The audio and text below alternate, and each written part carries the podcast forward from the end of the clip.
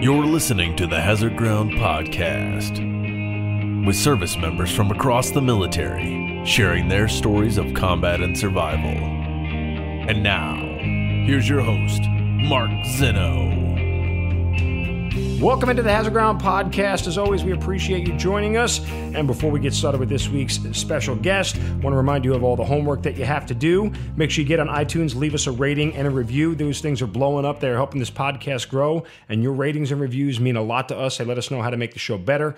And of course, they help the popularity of the show, and that gets more people to tune in and listen. I want to remind you we have sponsors. Make sure you're supporting them all. list of our sponsors are on our website, hazardground.com. Also on hazardground.com previous guests, more pics, more bio information, everything you need to know.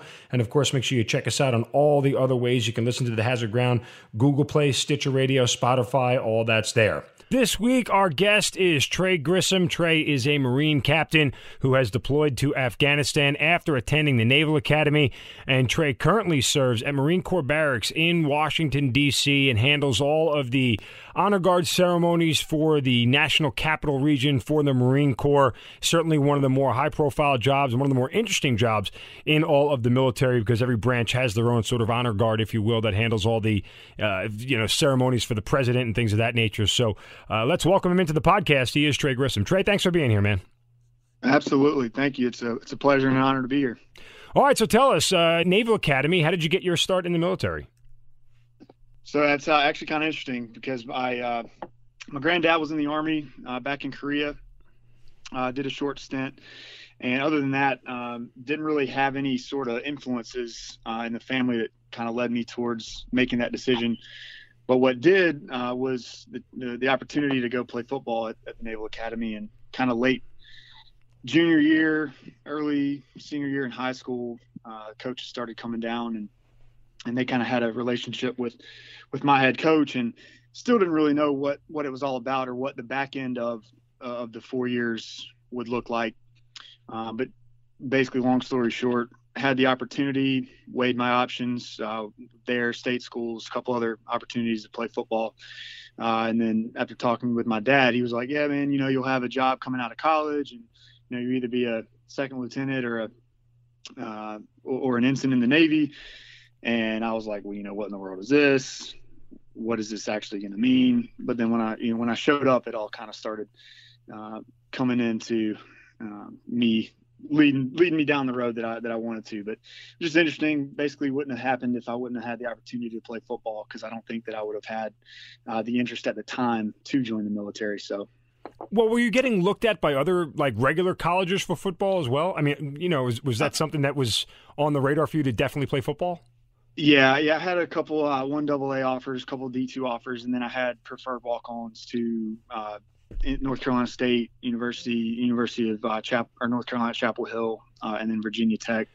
Um, and those kind of came on late, but I was like, well, let me go take this opportunity to have, you know, school paid for, play Division One football, uh, which is kind of the story behind a lot of the guys that wind up at Navy. You know, that's kind of their one, uh, you know, their one or two D1 offers, um, and and then it kind of t- took off from there. So well, if you had had a legit offer from, you know, Virginia Tech or North Carolina State, would you have still think you would chosen the Naval Academy?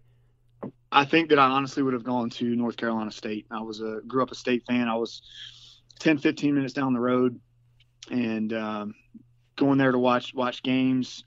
Growing up, it was it, it would have just been an honor in a sense too to you know be from the hometown, if you will, and then be playing college ball right down the road would have been closer to family. Um, and that was kind of my mindset at 17, 18 years old. Uh, but looking back, obviously, super fortunate uh, and, and, would not have changed a thing with the way things wound up turning out. So when you get to the Naval Academy, I mean, football is probably in the front of your mind, and all this military stuff comes second. What were your expectations as you enrolled as a freshman or a uh, a plebe, if you will? Yeah, plebe year. That was a that was a doozy for sure. Um, leaving home at 18, which is, you know, a lot of kids that age, that's all they want to do is get out of their hometown. And so in that regard, it was, it was neat, but showing up on uh, induction day or I day, as they call it back in June of 07, it was uh, a pretty traumatic experience that day, stepping away from my parents, similar to, I guess, the way uh, when Marines enlist. Uh, you know, going down to Parris Island to get on the buses to go step on the yellow footprints. Was kind of the same thing. As soon as you entered, we entered Alumni Hall, which is our big basketball gymnasium on uh, on campus. It was just yelled at here, run there, do this, stand here, look that way, don't look at me, don't speak, yes sir, no ma'am, all that good stuff.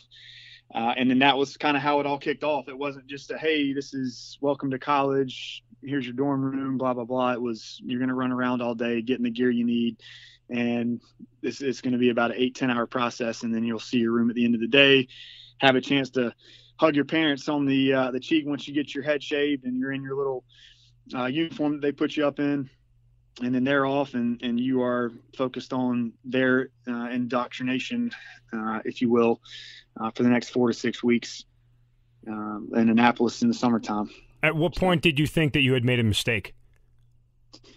Uh, you know, I've always kind of been the type that once I start something, I'm going to finish it. And similar to, I think, uh, most of the folks that you've had on the show so far, uh, kind of that same mentality. So I don't know if I ever thought I made a mistake. I just knew that it was going to take a lot of guts and a lot of willpower and a lot of you know mentorship from those around me to to pull us all through.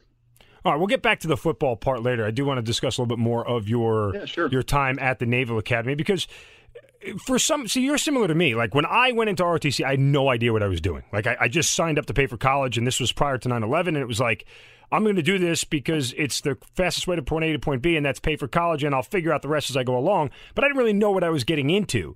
So as you kind of made your way through your first year, did you figure out what you wanted to be in the Navy, and, and how did that process go?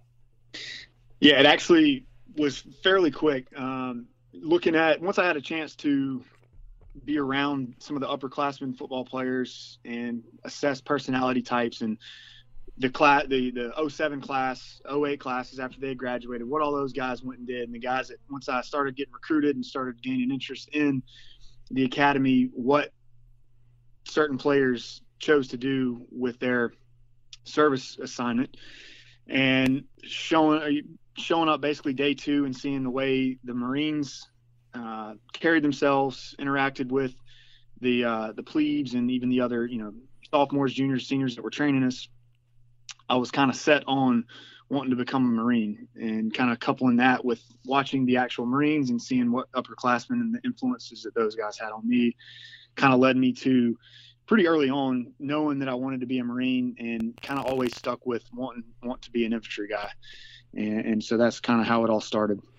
Did did anybody try to talk you into a different direction once you had figured out that you wanted to be a Marine?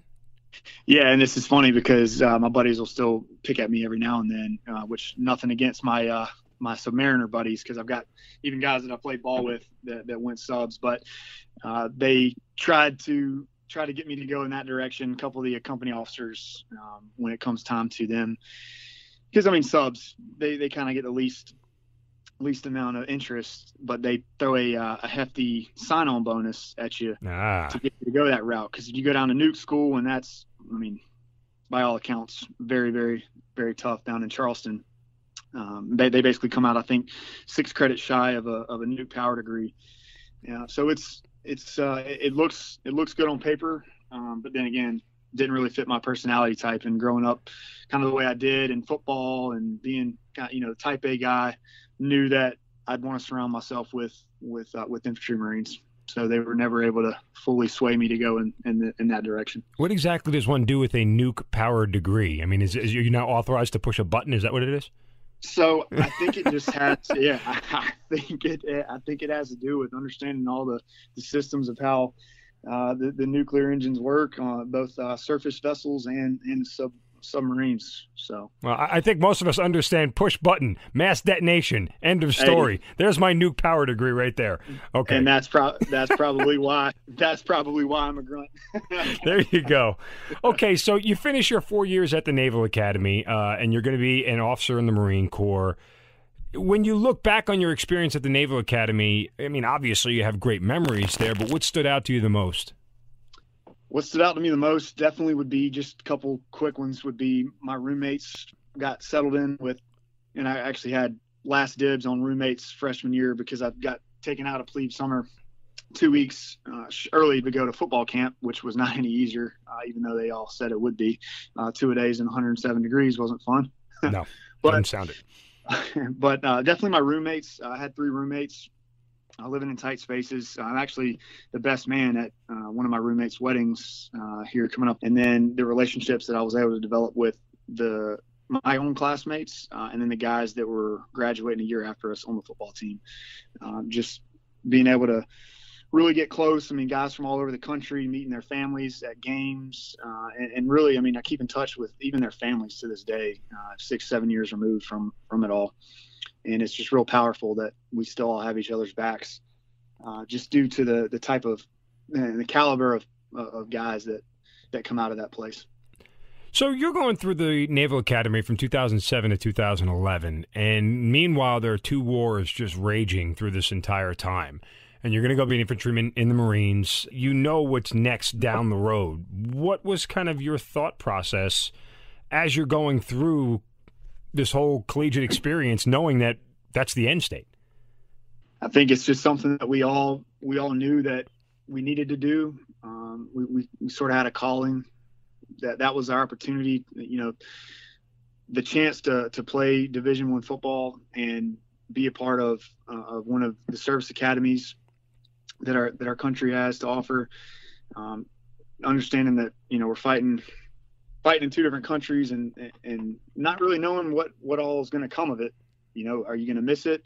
Are we going to get through our training in time? Are the units that we're going to go to even going to be deploying there? Um, and seeing kind of the, the end game, it wasn't really a clear sight picture. Um, although 08, 9, 10 time frame, things were still going pretty strong. Um, and then graduating and, you know, year, year and a half of, of training to come on, on the back end of that, all of us just wanted to get there. Uh, but it was kind of coming down where, you know, whether we were going to get there or not was kind of the, the, the question. So there was, uh, uh I mean, you're talking about the state overall of the war. Is, uh, at that point in time, Iraq was running down. So again, Iraq closes out in 2011 for the most part. Uh, I was yep. there for it, so I know. And you're talking about the year and a half train up after you get out of the Naval Academy to go through your initial Marine officer training. So now you're moving into 2012, and, and you're hearing 2013 Afghanistan is winding down, and you're telling me that you guys had a sense that you wanted to go, but you didn't think you were going to get a shot. Exactly exactly, and that's wound up, or that is what wound up happening to the majority of my peers, because uh, I did a six month stint of temporary assigned duty coaching the sprint football team at Navy uh, after I graduated through December. Checked into the basic school at Quantico, and that's a six month course there, uh, basically where you compete for your military occupational specialty, and then um, from there, summer of 2012 had about a month and a half off to get ready for the infantry officers course, which is there. And then I graduated December of 12. January 13, I checked into 1 9 and found out we were going to Afghanistan uh, in September. And we would be the second to last infantry battalion from the East Coast to be down at Helmand out of Leatherneck, uh, basically closing it down, waiting for Victor 1 2 to come in and really bring uh, Leatherneck down, collapse everything down to Camp Bastion, which was the British base adjacent to us off to the east and basically bring everything home. Um, so knowing that I had a shot was was amazing, and uh, and it was uh, a good good learning experience there. But uh, a lot of my peers didn't didn't have that chance to to get over there. And just for clarification, what Trey is talking about, Helmand Province, when he says Helmand, that's what he's referring to, the Helmand Province in Afghanistan. And Camp Leatherneck, as you referred to it, Leatherneck was a, a base there. And when it, that happened in the drawdown in Iraq, they slowly started closing bases and consolidating units until eventually they could completely get out of the uh, the area of operations. So just for clarification, as far as Trey is talking about, when you when you found out you were going, what were your feelings? Were you excited? Yeah, I was uh, fortunate for the opportunity, uh, although my family was not so psyched, and I was recently engaged uh, to my wife now, uh, which we, had, we, just had a uh, our first child on on April 14th on Good Friday, uh, and luckily she stuck with me through it all up to this point. But I got married, or we had set a date for I think May, I think I know May 18th of of 13 and so checked in in January, left for a couple months to do mountain warfare training. Uh, came back, got married, and knew that you know between May and September it was time to be a you know figure out how to be a husband and also to, to gear these Marines towards uh, going over and and, fighting, uh, you know, for in a couple different manners, not really knowing what to expect based on the intelligence reports and understanding what our operate our area of operation exactly would be like. So, before we get to the military stuff, what did your wife say to you before you left? She wasn't. I mean, she was with me even before I uh, selected infantry. And, and okay, so she knew this whole deal. Yeah, she she knew um, what what she was kind of getting herself into. Um, we kind of went back and forth on it, um, but we were able to compromise and and she's uh, she's stronger than I am because I mean obviously we know the type of spouse it takes to get through the kind of stuff that we have to deal with. So you end up getting orders to go to Afghanistan. What are you told prior to leaving? What's the mission, and what were your expectations? Uh, well, it's it was basically that we would be operating out of Camp Leatherneck, and for those that had fought uh, in Helmand, uh, you know, staying in Marja, anywhere to the north south, east slash Karga, all those areas um, kind of adjacent to the green zone, uh, if you will, which is the Helmand River Valley. Um, and it was a good distance to the uh, to the east of, of Leatherneck, but that's where we where we flew into, which most units flew into, and then they push out to their forward operating bases or their um, or wherever their small outposts would be. But that's exactly where we were operating out of for for the whole eight months that we were there, um, and it was um, knowing that we'd be going to to Leatherneck, the guys that had already deployed, saying, "Ah, this is just going to be, you know, eating at the chow hall in the morning, not really doing much, and basically just providing perimeter security." Uh, but as things started to develop and things changed once we got there, uh, my company actually was fortunate enough to be tasked with a uh, almost a, a, raid type mission that uh, operations, uh, and the only other units that were doing it were our uh, our MARSOC units that were over there and the British para regiments. So the the British Special Force guys that were there at the time, and so the the first two months were a company basically getting tasked by division by the Marine Expeditionary Force, and we we had any assets that we wanted pushed to us for the planning process and for um, you know pre-mission during mission post mission all that all the intelligence collection assets uh, close air support um, indirect fire support all that good stuff. And that's where uh, coming into that and, and getting prepared for that was tough on the short stint when we found out that that's what we were going to be doing back stateside. Um, going and refreshing on heliborne operations, not really having done too many uh, too many practice runs, if you will, back stateside in order to prepare for something like that. So it was hit the ground, uh, boots running, and I think uh, we were there for two and a half weeks, uh, and, and our first mission popped. And so it was definitely a quick turnaround to get prepared, to get everything squared away, do a turnover, understand the areas that we were going into, and, and, and kind of get the battle rhythm down for for what was going. So it was definitely drinking from a fire hose. And just one more piece of clarification for everybody as far as Helmand Province mm-hmm. is concerned. Uh, if you find Kandahar on a map uh, directly to the west, take like your thumb, your left thumb, and it's kind of the shape of a thumb that touches from Kandahar would be the center at your knuckle and goes all the way to the southern border of Pakistan, right in the middle of central Afghanistan. So it's a pretty mm-hmm. large area. Uh, and the reason I point that out is because there there aren't Afghanistan. The territory, the layout is so mountainous and the terrain is so tough to traverse that there weren't a lot of bases in a given area if you weren't near a metropolis. So I, I guess where I'm leading with this is because of the location of where you guys were. How big or how big is the area that you were in your area of operations? How big was it? So it could give or take, but it was roughly 200 square kilometers, um, which is obviously bigger than you can really do anything with as far as getting yeah. involved with with the local populace and really establishing a good rapport. Um, and so it was after we did the the the, the heliborne operations uh, for those first couple months, we transitioned to to mounted patrolling operations. And you're talking you have to drive once you leave out of the uh, the northern or southern gate. Uh, at Camp Leatherneck to get to, to, to some of these villages, it would take an hour just to drive to be able to dismount to see the first uh, local village outside of the area because at this point all the the local uh, operating bases and, and outpost and, and, combat outposts had collapsed down to Leatherneck and I didn't mention that earlier but so it basically increased our surface area that we had to cover but it also allowed uh, the Taliban to to collapse closer to Leatherneck and to kind of infiltrate some of these villages that had been pretty heavily protected um, months and years past. And to give people a little bit more, I, I, guess, you know, visual representation of Afghanistan, as Trey mentions, how long it would take it to, to find two villages, it's feasible that there are two villagers who live less than 10 miles apart who would never cross paths in their lifetime just because of the terrain of Afghanistan.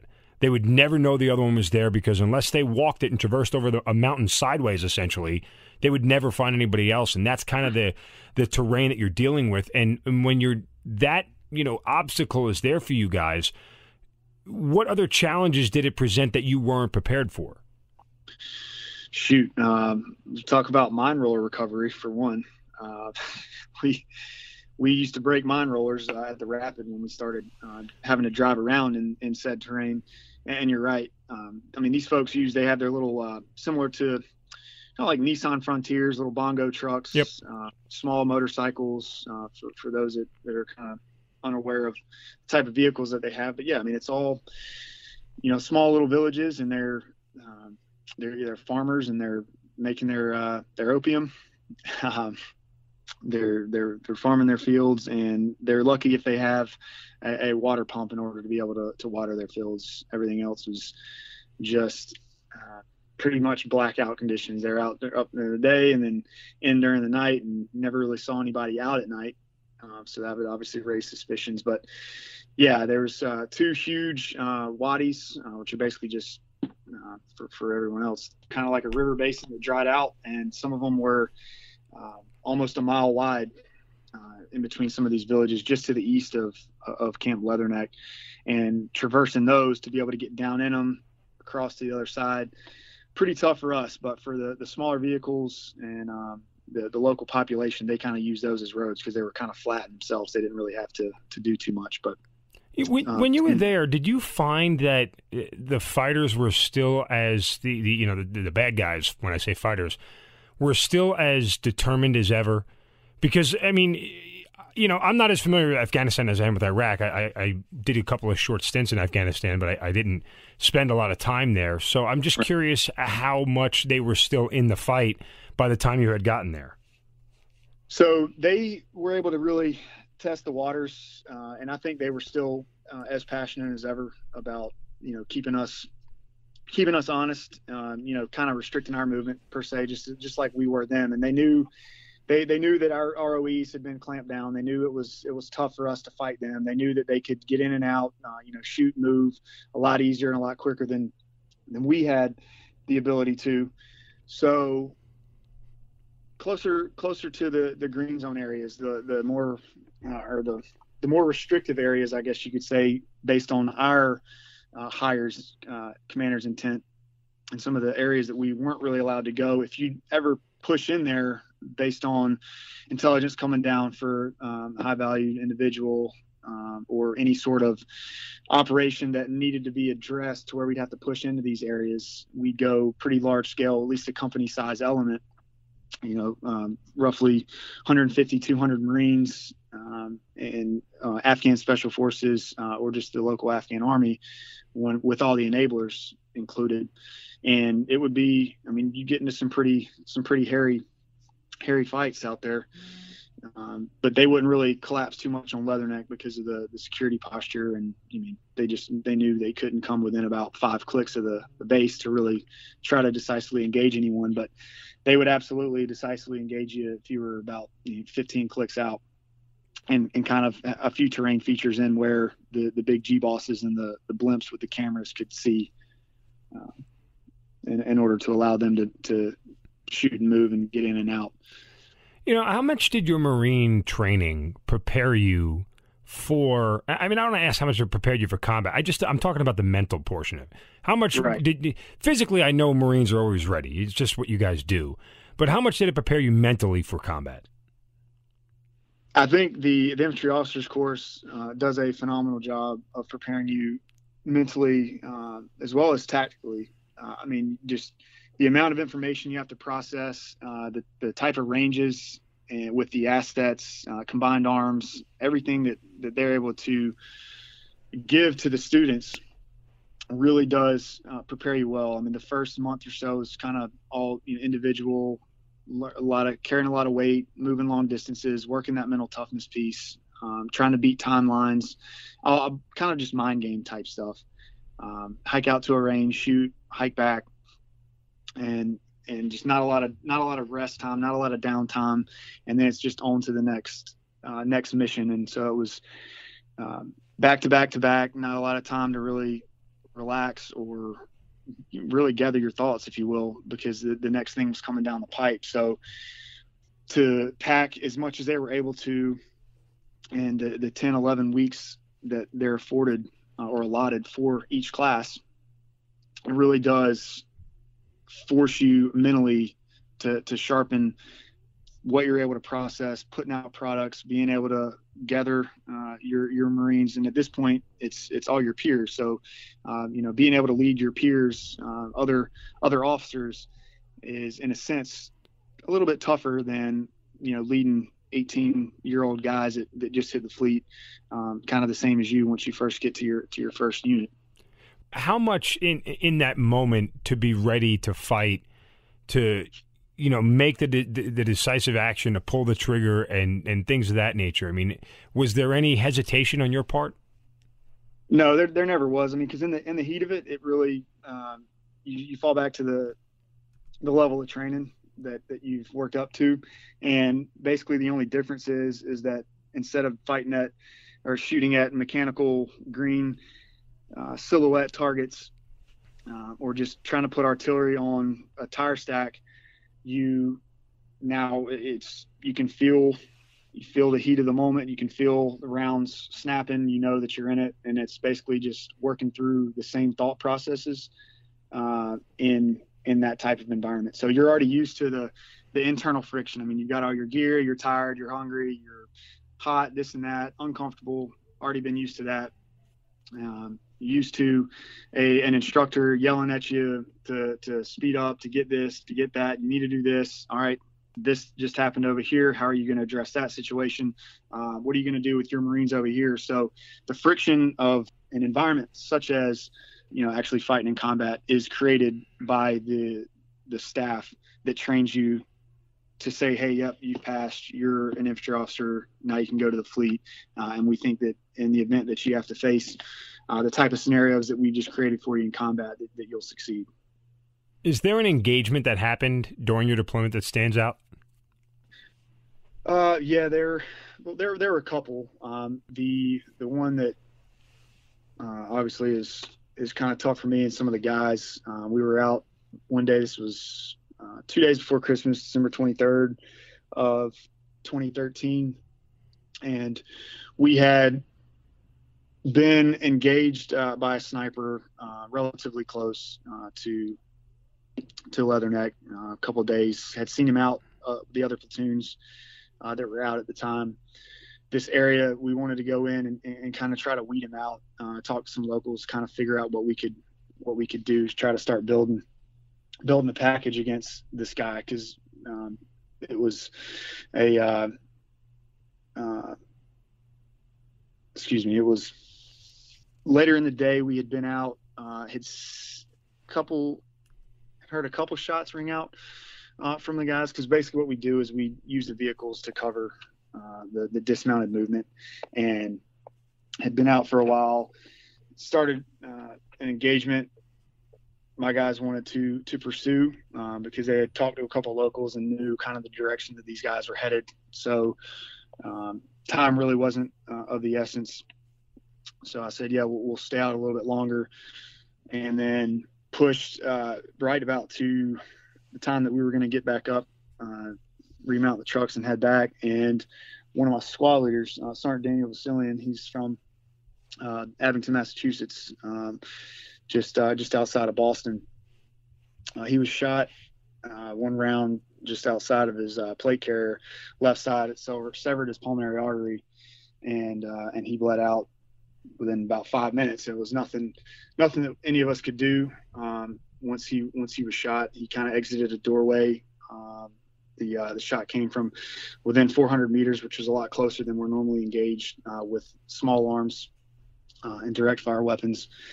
And uh, caught in the bird, they tried their best, um, and there was nothing they could do. Um, and so that was obviously a uh, a tough ride back, knowing that at this point in the war, an engagement like that, small arms, losing a guy uh, in that fashion, uh, that was kind of a tough pill for for everyone to swallow. Um, but guy was a, uh, a, true warrior. He actually did an interview the, the night prior uh, on December 22nd with uh, combat camera that was in the same uh, outpost that we were. Uh, it's on DVIDS. Uh, again, his name is Sergeant Daniel Vasselian. Pretty powerful, pretty powerful message that he spits out uh, the night before he, uh, he, was killed in action back in 2013. Did you, did, when you look back on it, do you regret the decision to stay out longer because you could have made a decision? So now, guys, let's let it go. No one got hit. Let's let's go back and just you know reset. We'll go out in tomorrow. And that was kind of the the thought that I was wrestling with so hard was um, for me I was w- I was with the trucks, um, positioning the trucks because I had two very competent uh, non-commissioned officers out there with me. They were running the show on the ground, and by all accounts, the feedback was good. They said, "Hey, sir, we we got you know we we got this guy kind of pattern. We, we know what to expect. Uh, some of the local nationals are, are, are giving us what we feel like is is trustworthy uh, information, and so we'd like to be able to to pursue." Um, just just a bit, and really it kind of went against, I guess, what our mission was overall, which was the the local security of of actual leather Camp Leatherneck. Um, but my higher was good with it, and uh, so didn't ever really feel like it was it was the wrong decision. It was just um, not really putting a, a, defense or a shield um, or kind of a barrier, if you will, in between where this guy actually took the shot from and where the dismounts were uh, on the ground. Well, and just to kind of interject a, a, personal thought, and this applies more to combat than anything else, but we see it in all of the walks of life. People get so uh, caught up in the result of things, and they think right. that it is definitive. And I, I always try to tell people, you know, results don't always define whether it's a good decision or a bad decision. And right. and as you just said, you checked with higher, you did all the things that you were supposed to do. Everybody was a thumbs up, everybody was a go. You had the right people in the right place. There's no reason not to. And so, from that standpoint, what happened was a bad result, but it wasn't a bad decision. And I think it's important to create that distinction. Absolutely, absolutely. And and we you know, doing all the right things on the ground. Um, guys were um, doing doing all the right things. I mean, proper reporting procedures. They were uh, I mean, guys weren't out there just running and gunning Wild Wild West style, uh, if you will. And um, so it was, yeah, it was a tough pill to swallow just because of uh, knowing that, hey, war's dying down. Um, you know, for, for what really? Uh, well, and, and sorry to cut you off, Trey, as well, but people need to understand something about combat for those who have never been there. When stuff like that happens, I, I told everybody, I said, I didn't survive two deployments because I did everything right, and those who didn't survive did something wrong. I right. didn't not sustain any serious injuries because I did everything right, and the people who, who did sustain serious injuries did something wrong. The combat is so unpredictable that you can do everything right and still have a bad result, and you can do everything wrong and still have a favorable result. That is the the ultimate wild card that combat is, and there is no way to reconcile that, and it's different for everybody. That is very very true. Very true. So beyond that, um, you know, you, you, lose a guy. Was that the only guy you lost on your deployment? Yeah, we had a couple others uh, in the battalion that didn't make it home, um, but he was yeah the only one from our company that um, that uh, didn't make it back. And what was the mood like after that? I mean, obviously no one's happy, but I mean, did it change the overall morale of the deployment? So what it actually did was it lit a spark. It lit a fire, and and the rest of the and my Marines uh, and the other two platoons because we had four platoons in our company, but our weapons platoon, which was that fourth platoon, had been distributed to the the line infantry platoons uh, to be machine gunners in our turrets, and uh, the mortarmen were basically just kind of riflemen, if you will, uh, and the assaultmen were essentially doing the same thing. They kind of would be specialized for company missions or higher missions.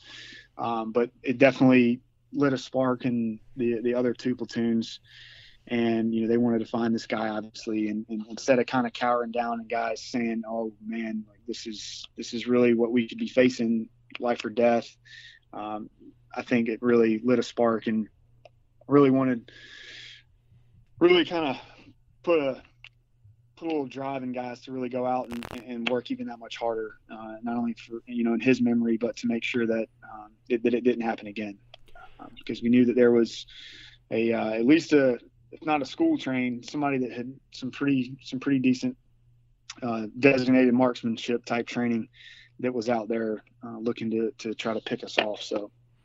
The next question I'm going to ask you is for a reason because it's going to service uh, later on here in this episode. But I assume that there was a memorial service for uh, the sergeant who was killed.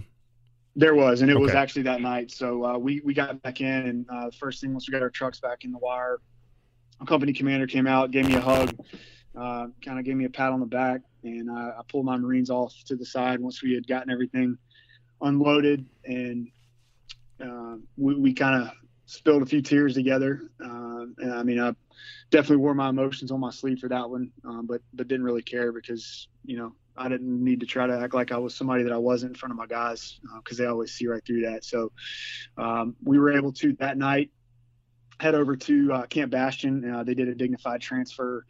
Uh, we did a memorial service. Uh, watched his body loaded up, and I mean it was basically anybody that was not decisively engaged in their line of work was out there from all branches, uh, both bases.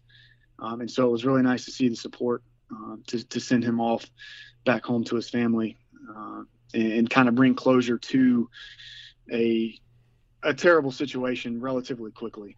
Uh, I think it kind of helps help some guys out. And then from that point on, we were able to uh, and the Marines were able to kind of grieve together and lean on one another. And, and, you had this set up with the boots and the rifle and the dog tags and the and the Kevlar oh, yeah. and everything. Okay, that, that's standard for those. Who, you can Google pictures of it uh, on the internet and see it. And uh, the only reason I bring that question up is kind of to fast forward after your deployment to your current assignment at Marine Barracks uh, in Washington D.C., where handling memorial ceremonies of fallen soldiers is one of the responsibilities you currently have. And the follow up question is Did that particular instance in Afghanistan and that service, did it help you better serve in the role that you're in now?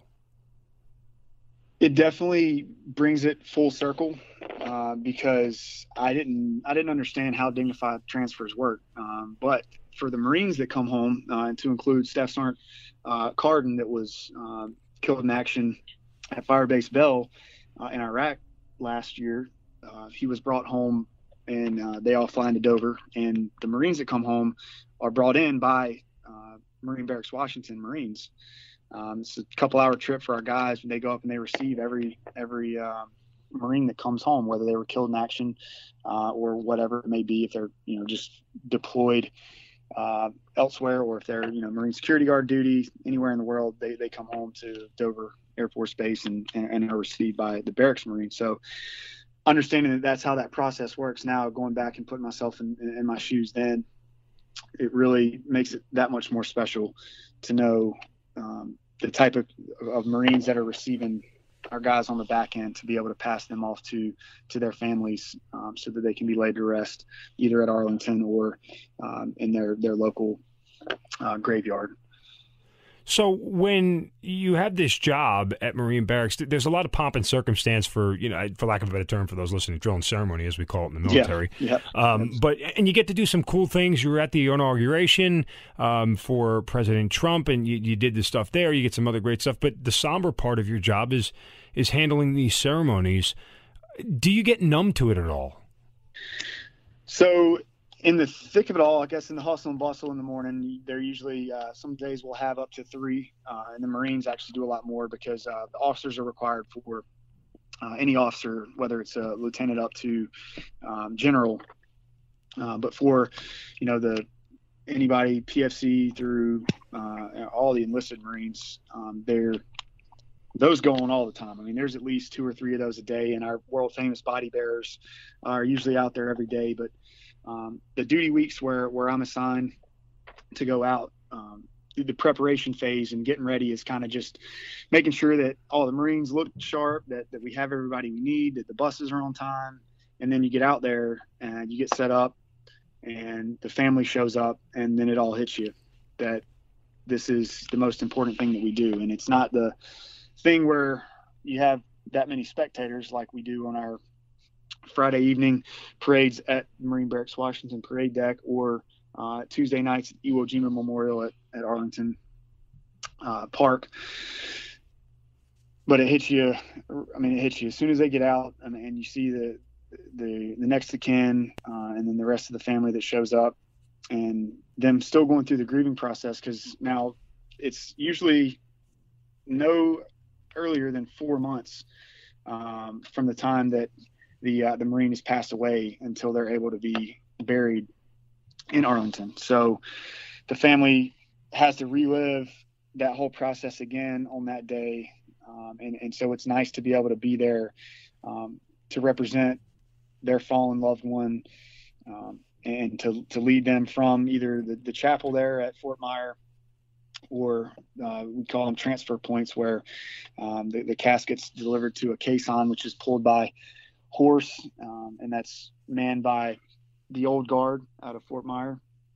Uh, the, the uh, those soldiers they'll body bearers strap up the the casket onto the caisson and we march them, lead them to the grave site where the uh, the pastor or the uh, whoever's running the service does the grave site memorial, um, and then and then we allow them to uh, to give them full honors um, and, and, all that, and then then march out and speak to the family and wish them well.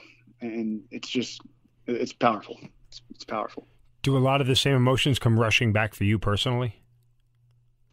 They do, and now given given where we are, kind of back in the peacetime right now, we've got a lot of the uh, the World War II and Korea vets um, that have just lived wonderful lives and done many great things, um, and, and, so not many KIAs right now. But you're just so happy to have a chance to, to meet the families of, of these Marines that have served in wars so long ago and that, that have done so many incredible things and just getting to, to read their biographies uh, or, you know, an award citation and, and, get a chance to, to, to see the families and, and all the support that comes out on, you know, on a Monday, Tuesday, Wednesday afternoon. I mean, it's just, it's heartwarming to, to see that because these aren't just on, you know, Saturdays when everybody has time off. So, well, I, am glad you emotionally uplifted this a little bit because uh, it was hard to take a turn there. But I do want to move on uh, from your job at Marine Barracks because obviously, again, let's just reiterate, it, it's just such a special thing, and, and it can be emotional and it can be very tough. But there are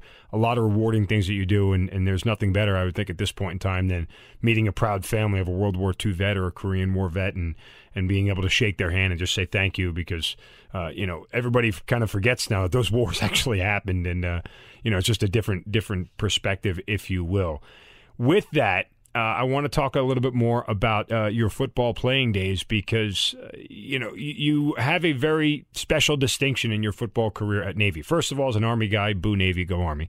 Uh, it, was, it, was, rivalry. It was it was a long time coming. Uh, you were on the Navy team that happened to beat Notre Dame back in what was it 09 I think it was or was it 2010? Let's see. Two, it was 2007, 2008 and 2010. No, I was saying no. Yeah, it was freshman, sophomore. I was trying to just put the name or the uh, the dates with the, the class years. Yeah, freshman, sophomore, and senior year. So bigger, bigger, exhilarating feeling: surviving combat deployment or beating Notre Dame. Well, I definitely have to say that uh, that, that combat, surviving combat, and, and those those learning curves uh, that that was definitely a, a, major feat, and happy to to have had the opportunity to do that. Um, but I will say that the the highs of, of beating Notre Dame, especially at Notre Dame, uh, when they were ranked sophomore year, they were ranked 19th in the country. We weren't, and beating them on their turf uh, with touchdown Jesus in the background was was a pretty amazing experience. When you talked earlier about, you know, the adrenaline rush of combat and, you know, all the things that go on and it's real, How similar was that to a football game? Well, there's obviously a lot of parallels between football and and the infantry or just the military in general, because uh, you learn teamwork, you learn focus, you learn mental toughness, you learn stamina, uh, both mentally and physically, and and so it football definitely prepared me, and I, I think that's one of the ways that I relate, and one of the reasons why I decided to do what I'm doing is because of the parallels, like I said, and and just the mentality, the the type of guys that that I was surrounded with growing up, even uh, Pop Warner football, high school football, uh, all the way through college, to being back around the same type of tough nosed, hard nosed guys that just want to get out there and, and get stuff done. Uh, so I think that prepared me mentally and kind of framed my my reference for how the, the type of leader that I knew I already was, but how I needed to be in certain scenarios, whether it's you know day to day garrison training or out during a workup or actually in uh, Afghanistan or even in Japan. I mean, Japan was a different beast because that was more so like Camp Lejeune, which is where I was stationed in North Carolina, forward, if you will, um, to just training during the weeks and having some liberty time off. So it was a broad spectrum of of uh, ways that you had to go about focusing guys and, and different missions and different ways to prepare. And football definitely does that. Tougher times, two a days in the summer or boredom in a deployment? Definitely, the definitely the two a days in, in the heat, which I just saw. I think they've banned two a days. Yeah. Uh, in, in the NCAA's now, which is uh, not. Don't want to say that we're getting softer, uh, but we're changing. yeah, we're adapting.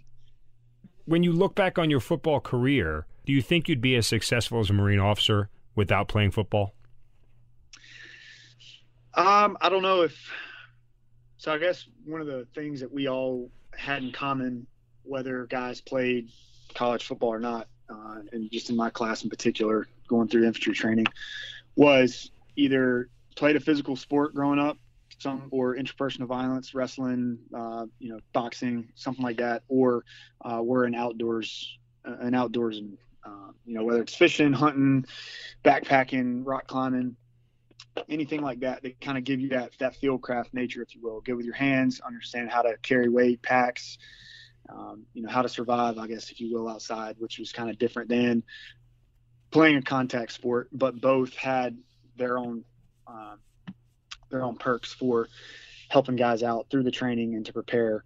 Uh, and so, don't know if I would have been as uh, prepared, if you will. I think I was kind of naturally. I mean, I played baseball too, uh, competitively growing up, and kind of decided I wanted to play football once I was able to gain some size later in high school.